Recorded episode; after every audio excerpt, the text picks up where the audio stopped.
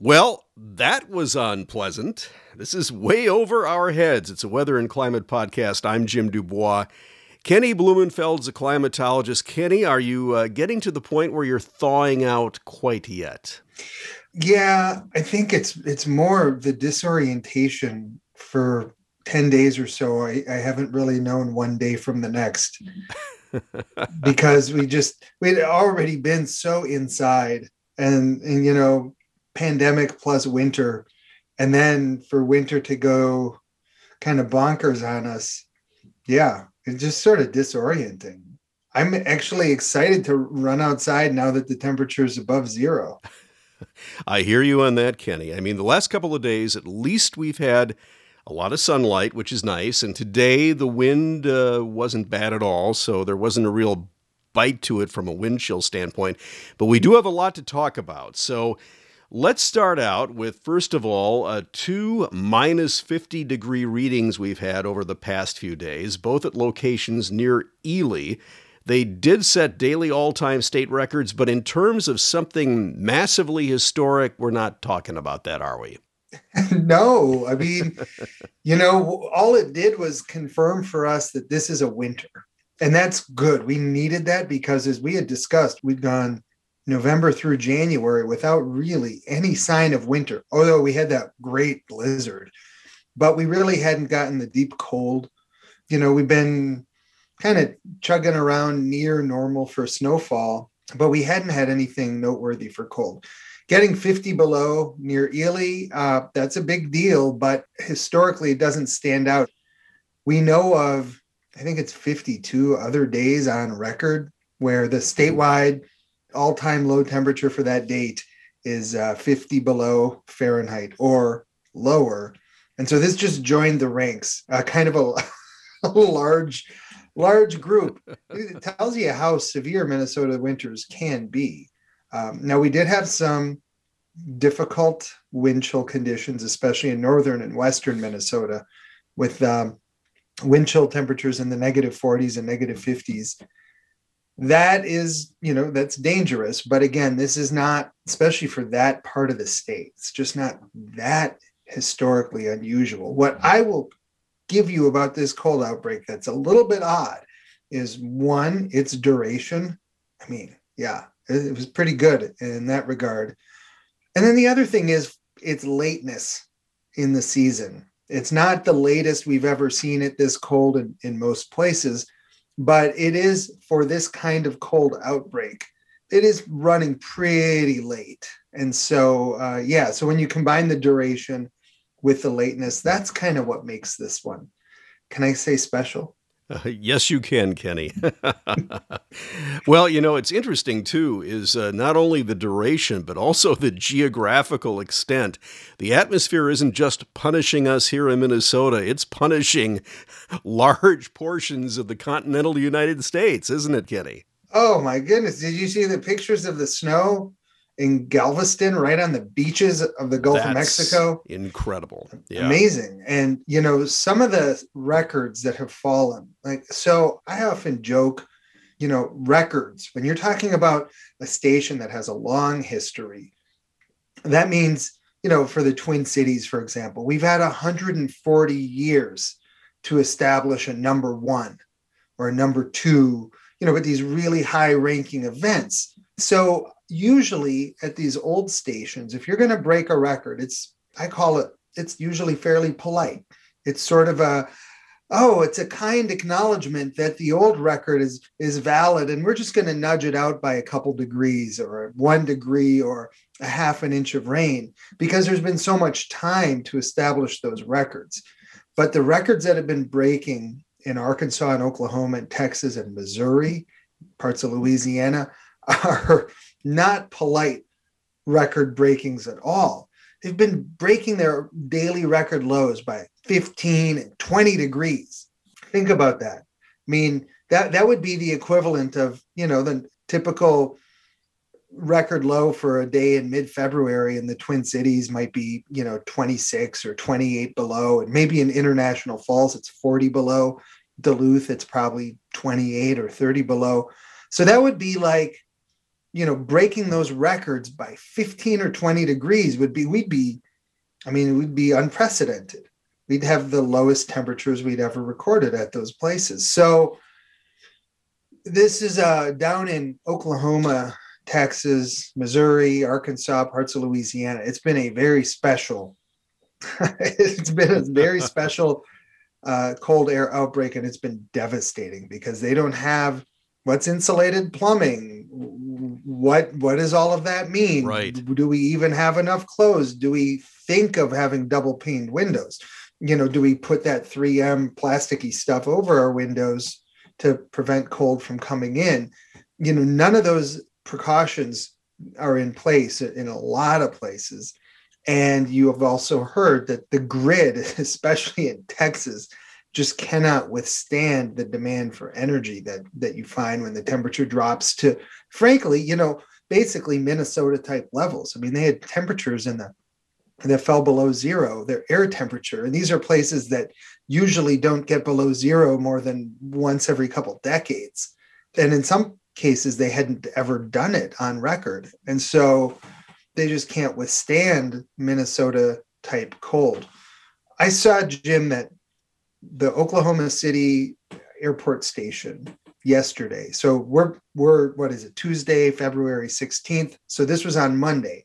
The high temperature was 4. And we think okay, we do that in Minnesota all the time. We we just made a mockery of that over the last 10 days, but the normal high in Oklahoma City this time of year is 55 degrees. So they their high temperature was 51 degrees below the normal wow. for that date.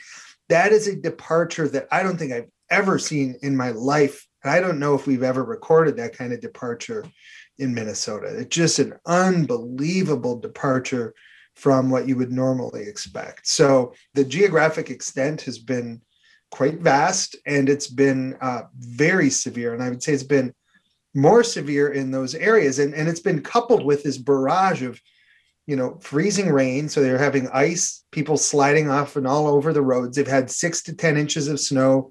They're getting more snow between this afternoon. So that's Tuesday afternoon and into Wednesday. So a lot of places that normally get, you know, five or 10 inches of snow in a typical winter will have four to six times their normal snowfall just by the time we get to tomorrow. So they'll snap back out of it and they'll get into the warmer conditions, but they're they're sure being punished. And meanwhile, I don't know, we saw some kind of spontaneous snow over the last week, but when was the last time you really saw it snow, Jim? Just uh, those little flurries you mentioned, but it's been a while. Yeah, yeah, it has. We've been because we've been so cold. All of the snowmaking mechanisms have been pushed away. You know, parts of far southern Minnesota have been brushed a couple times the Chicago area. Wow, did they get hammered with lake effect snow uh, on Monday and into early Tuesday? They some areas near the shore got 15 to 20 inches as the northeasterly winds just came tearing off of Lake Michigan, and these were very cold winds. So that cold air passing over the warm water, great setup for producing lake effect precipitation just on the land side of that boundary. And they they got some heavy snow from Chicago down to Gary.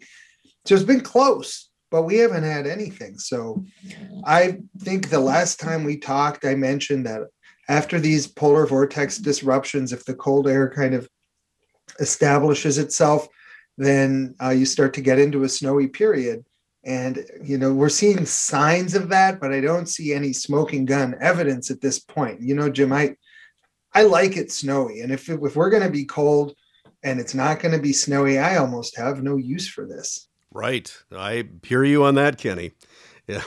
Yeah, I'm 100% on that one. So, yeah, so you want you you're you're waiting for a good snowstorm yeah, to come and sock us too? Yeah, you know, I, yeah. I it's it's to me uh, the cold without snow just doesn't cut it. I mean, it's not pleasant. Snow, at least there's a beauty to it. You can recreate in snow. If it's cold, you don't feel like recreating, and um, yeah, it just uh, it's not a pleasant time. Kenny, you mentioned yeah. the polar vortex. Yeah. It has been disrupted, it's been dislodged. What exactly does that mean? Yeah, it means it's probably too complicated to to do it any real justice, but I can give you the nutshell, which is that high in the atmosphere over the North Pole, and for an area that, you know, think of it as sort of a circle that's about a thousand miles across, generally centered on the North Pole. There, there's kind of a, a high atmosphere steering wheel up there, or think of it almost as a turntable. And it's just rotating, it's generally rotating cyclonically or counterclockwise around the North Pole. And but it's high in the atmosphere, but this kind of orchestrates uh, a lot of things that we experience down here near the Earth, like at the surface. And in general, it's a nice round turntable record player, and it's and you know the, the record's not warped at all, and it does that counterclockwise rotation, and everything is good. When enough warm air passes over the North Polar region or the Arctic region and starts to convect, and it can actually get into the stratosphere where that uh, where that sort of orchestrating turntable of uh, cold air called the polar vortex is. And if once that warm air gets into the high atmosphere, it can kind of cause that whole rotating mechanism to, to break down and send impulses back towards the Earth. And then once that happens, it changes so this disruption kind of alters the course of what really drives our weather here, which is the jet stream. So the jet stream usually roughly mimics that polar vortex, but as the polar vortex uh, kind of breaks down, you basically get lobes of really cold air that originate right over the Arctic that are normally centered near the Arctic. You get them wobbling off course. And in this case, one of those centers of, of basically the center of the tropospheric or near near Earth polar vortex passed right over northern Minnesota uh, over the weekend. It was kind of so we basically got a visitor from the North Pole. It doesn't happen every winter, but it is a common mechanism that drives uh, big polar outbreaks, but also kind of a dominant winter condition. So often in uh, in our region, the polar vortex is associated with extreme bouts of cold weather, but really it does more than just that. In fact, um, there have been a few times where in the last decade where we had polar vortex event, but we didn't get the really cold air, and instead we just got kind of a prolonged colder than normal, but but especially snowy period. So the the disruption is really just something that that disturbs or breaks down that rotating mechanism aloft above the North Pole. And then that in turn works its way back down towards the surface and starts influencing our weather, usually by driving a bunch of cold air out of the poles and into, say, the, the middle, or in some cases, even lower latitudes of our continent. And what I probably should have mentioned too is when you have the coldest air on the continent centered over, say, the area between southern Manitoba and Kansas or Oklahoma, then in the area where you normally find the coldest air in the continent, which is that high Arctic region, they're usually quite warm, at least for this time of year. So it's been the case over the last 10 days or so that Minnesota, the Dakotas, northern Wisconsin, the area that's been sort of bombarded by this cold air, has been 20 to 40 degrees cooler than the Arctic weather. So, and even though they had hardly any sunlight. So, a little factoid for you. What role is climate change playing in this disruption of the polar vortex?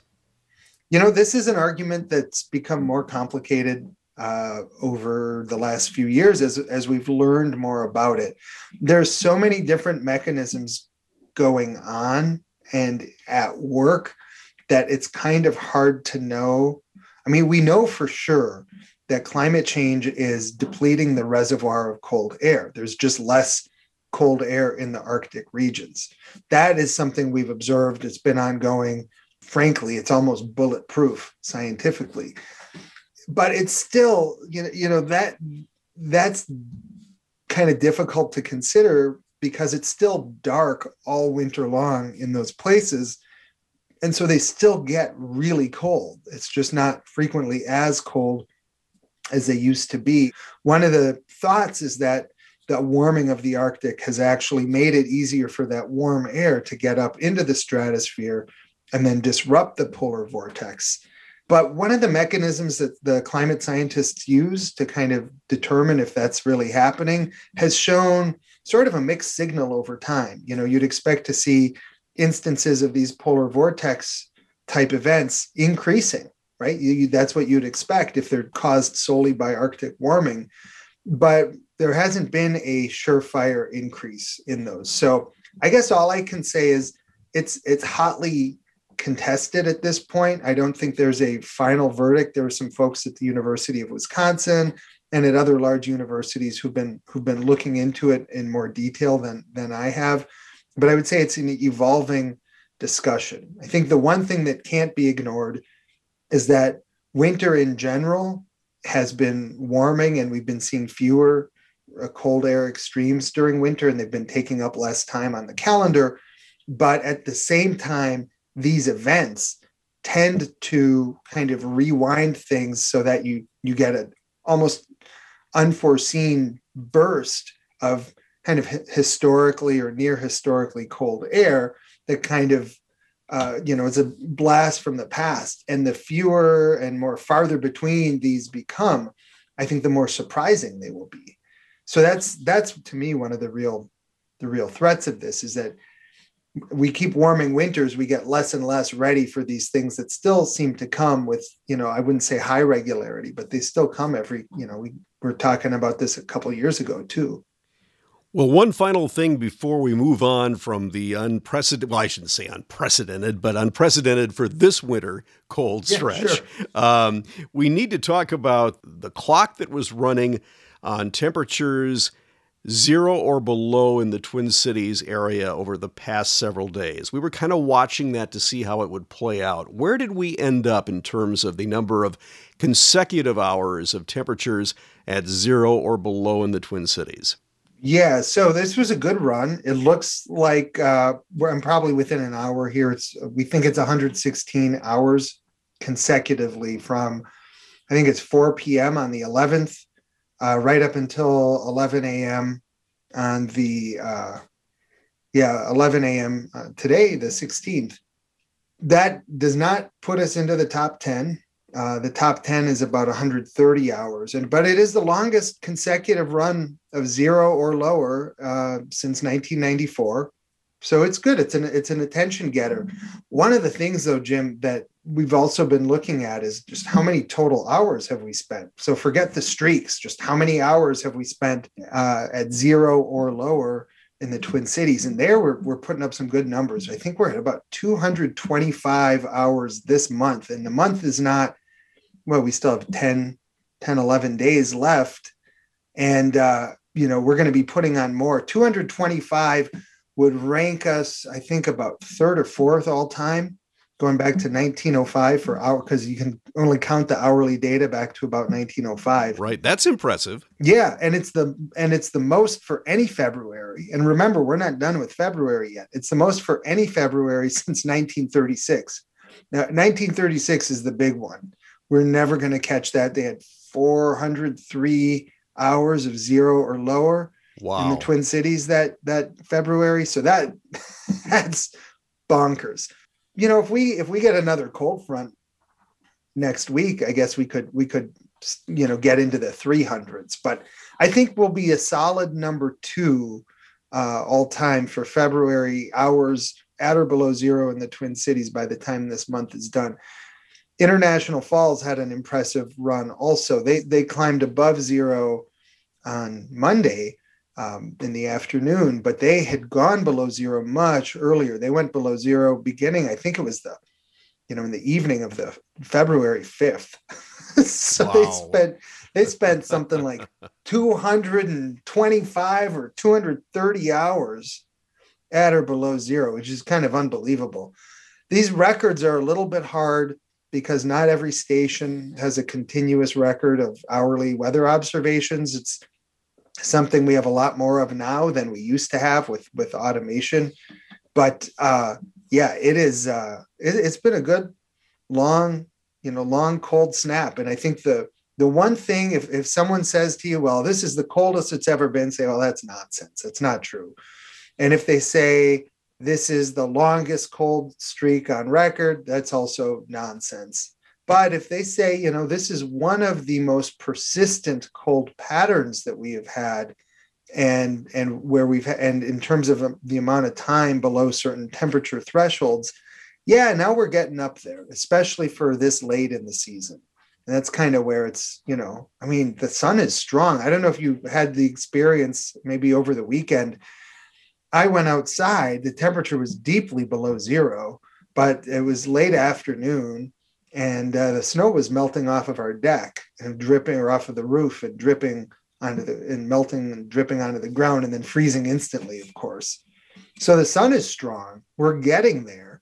We're actually uh, you know we're now in the final we're approaching the final third of winter um, and the sun is starting to be you know it's about the same strength that it would be in october. So wow. it's not not far off so yeah it's quite an event a lot a lot of interesting statistics coming out of it but i'd say most of it you know for for people who are looking for magnitude and just want well this was the the blank blank event i don't know how much of that we have our our stations that have 50 years of record. Um, we've got about 150 of those stations, and over the past 10 days, we've broken a total of about, I think, 110 or 120 daily low temperature records at those stations with long records. But not any station in, in the state set an all-time you know lowest on record for that station no no long-term station did that so it's it's not really the magnitude it's more like the the magnitude of the duration and combined with the lateness in the season and i think you know we're all itching to get outside and uh, i think uh, we got a good chance at doing that the next several days there's no no really cold air in sight anytime and we might even be done with the truly cold air for the season even if we do get a couple reminders you know later this month or early in March. I think we're we're done with the real deep punishing cold for now. Well, good. Deliverance is at hand. Correct. yes. Well, Kenny, great checking in with you as always. This is way over our heads. It's a weather and climate podcast. I'm Jim Dubois. Kenny Blumenfeld's climatologist. Kenny, we'll check in with you next week. Very good. Thanks, Jim.